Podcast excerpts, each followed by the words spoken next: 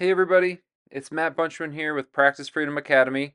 Hey, thanks for tuning in to this episode of the podcast. Hey, I just wanted to come up with a few thoughts today on what I want to call, and when I talk to my team, I like to call this solve for happy. Okay? In other words, solve for happy patients. Okay?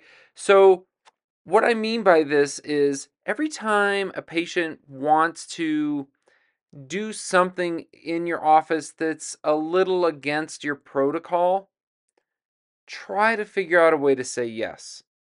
Okay?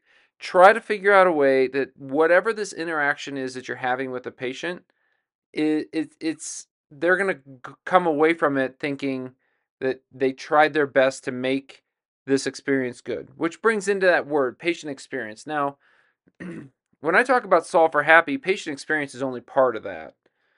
Uh, it's a significant part, but it's not the only part. And when we get into patient experience, a lot of times people really focus on the new patient experience. What I'm talking about that is that is super important, absolutely fundamentally important, and we get into that a lot in Practice Freedom Academy. However, you still need to have a fantastic experience for your normal patients, the one you've been seeing for years. Um, the ones that you think won't go anywhere else, well, they pass a lot of dental offices to come see you. So, the, the there was a book wrote, uh, written by uh, Joe Pine and uh, Jim Gilmore called The Experience Economy. And I took it, took a deep dive into this book years and years ago with a mastermind uh, of dentists, but um, I really resonated with this book. Um, there's a, a few different uh, a few different stories about that, but I mean, in that book they'll talk a lot about you know for lack of better words, you you don't sell sell the steak, you sell the sizzle, right?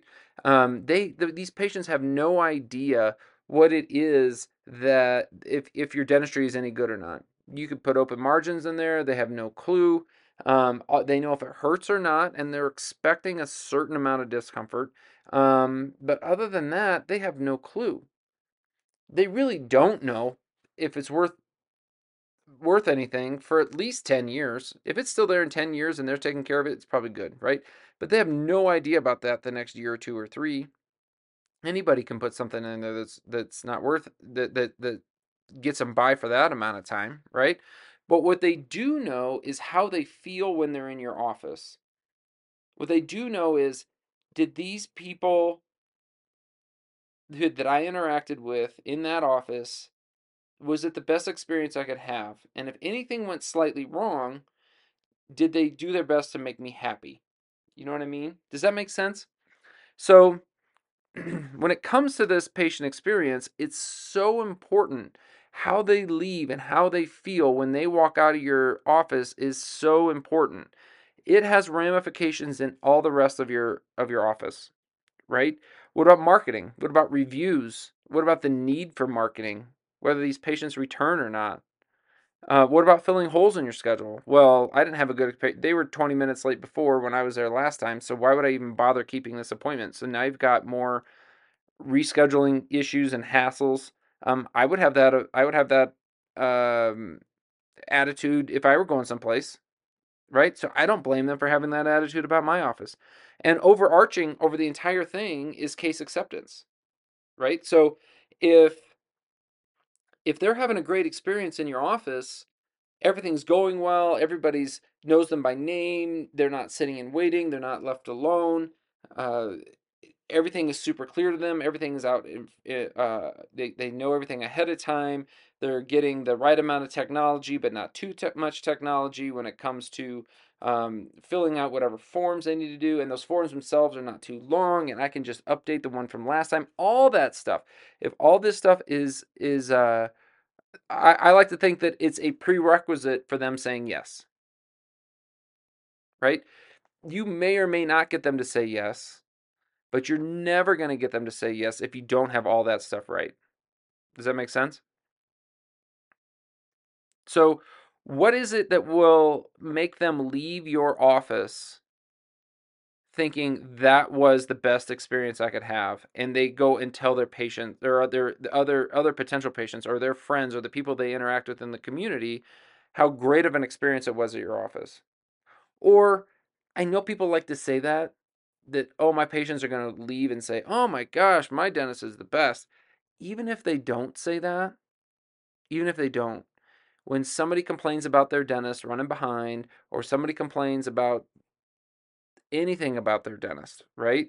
Then they're sitting at their kid's soccer game, and at the very least, even if they don't just run around with with pom poms saying how great your office is, at the very least, they'll say, you know, who you should go see, you should go see this office because they're great. You know, I've never had to wait like that, and boy, you know, sometimes I had to get shots and stuff, but you know, they did their best to make it work, and and um and uh, it worked as well as it could. I didn't go there for a picnic, but it worked as well as it could.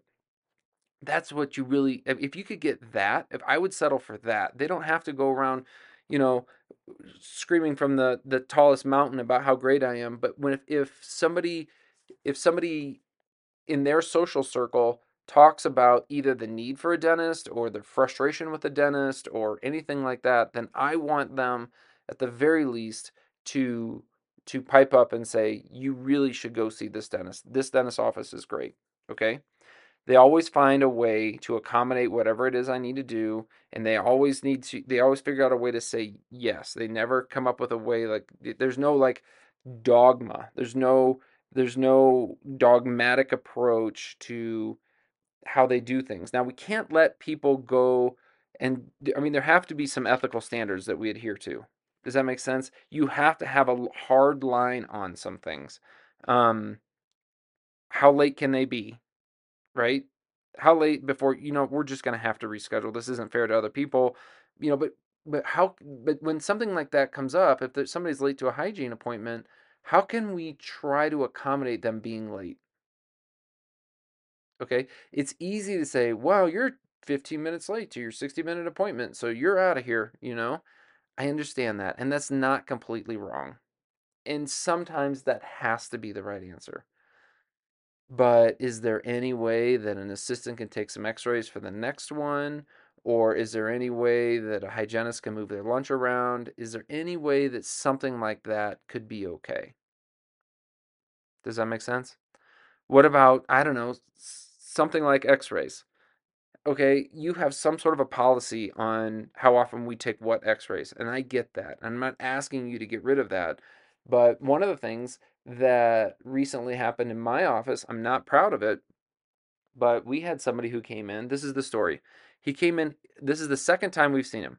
The first time was about five years ago. At that time, he said that um, he had not been in in 10 years. So, in other words, this is his second visit in 15 years.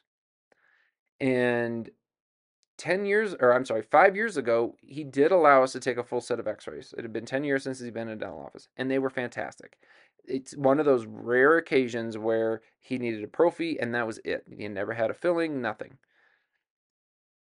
Fast forward to last week, and he comes in and he says, I don't want to do any x rays. I'm not going to have any cavities. And I told him, I said, that's not really the point. Um, you're probably right. Um, and so that you're probably right. You're probably we're not probably not going to find anything. You are kind of that unicorn that doesn't really need a lot.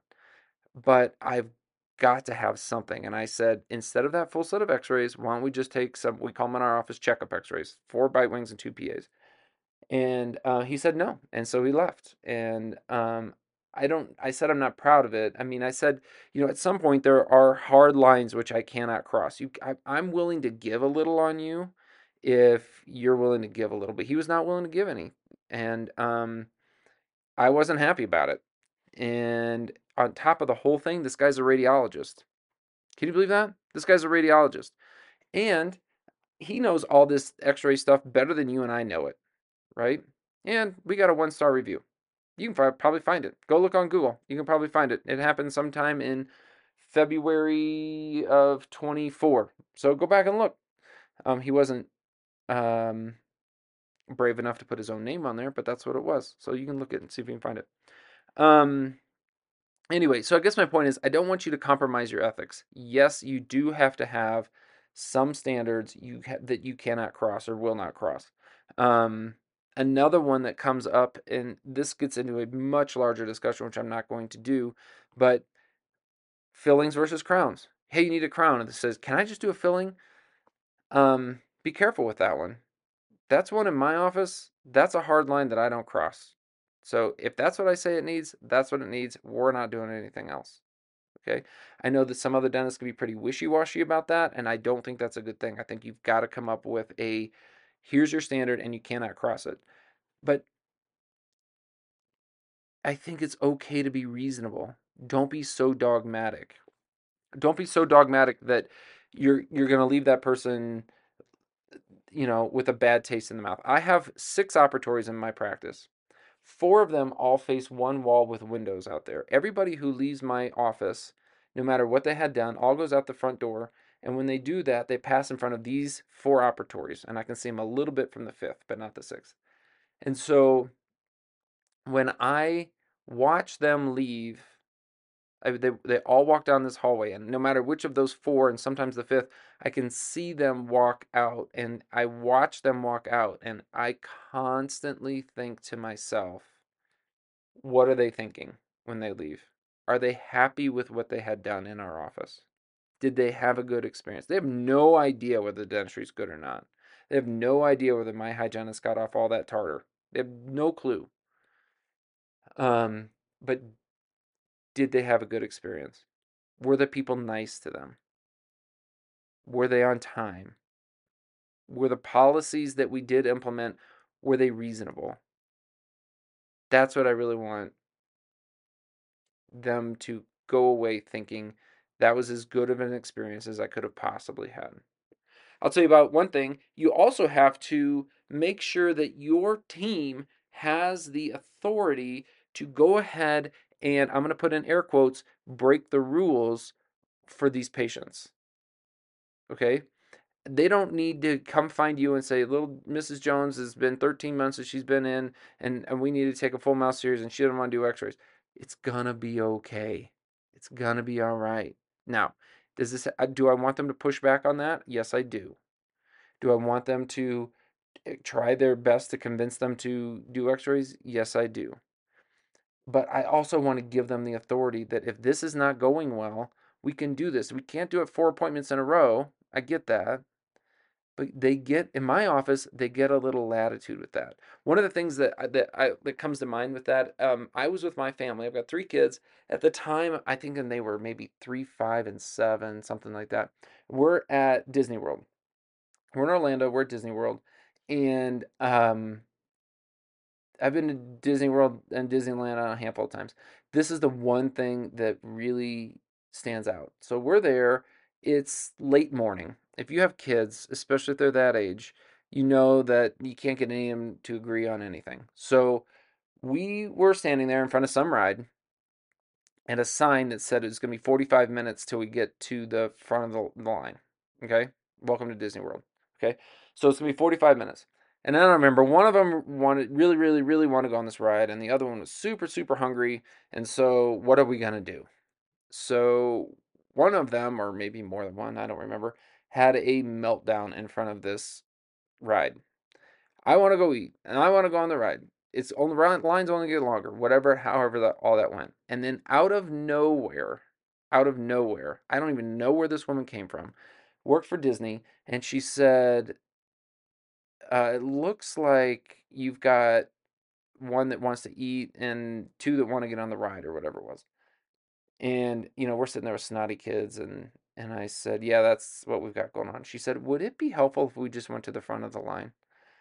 And I said, Yeah, that would be helpful. So we went right to the front of the line. And this woman, who was some sort of a peon in the Disney world, um, had the authority to see something wasn't going well figured out a way to make everybody happy. 10 minutes later, we were eating lunch and we had already been on the ride. Um, that's the sort of authority that you need to give your team to help your patients have a great experience. Does that make sense? I think of that story quite a bit, and I think, you know, I want my team, they don't have to come to me for every last thing. I don't want them to come to me for every last thing. If they come in and one of them says, Hey, I don't know, we did a fluoride on an adult and now they owe money and they were upset about it. I don't want to be the one who has to say we have to write off that 20 or 30 bucks. Just let just make it go away. Now, are we going to put a note in there? Are we going to talk to that person next time? Absolutely. But um we're just going to make that go away. Does that make sense? I don't think that makes I don't think that makes our office a, like a pushover, for lack of better words. I just think that means we're having a great they're gonna have a great experience. For 30 bucks, which is what adult fluoride goes for in my office right now in 2024, I'd rather just make it go away. I don't know what we pay for those fluoride things, but just make it go away. The patient is happy about it. Um, is there going to be note in there before we do it again? Absolutely but something went wrong. They didn't know about it. We did it. They're upset about it. Make it go away. It's not that hard. Okay. That's part of the patient experience. A lot of times when we come to patient experience, you're talking about two different types, right? You're talking about you know the systems that we set up within our office that that we want people to fall into and that's the system that's going to create a given experience and then we also have exceptions to that rule okay or all those rules whatever that happens to be so that was just kind of weighing high um high on my mind ever since this guy with the x-rays really just pissed me off to be completely honest with you. Um so i wanted to talk about this. I really think that solve for happy. What's the problem in front of us?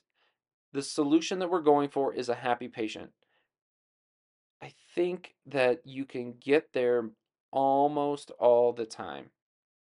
Almost all the time you can figure out how to make that patient happy keep their experience a good one keep your name in the community a, pos- a positive uh, positive name in the community.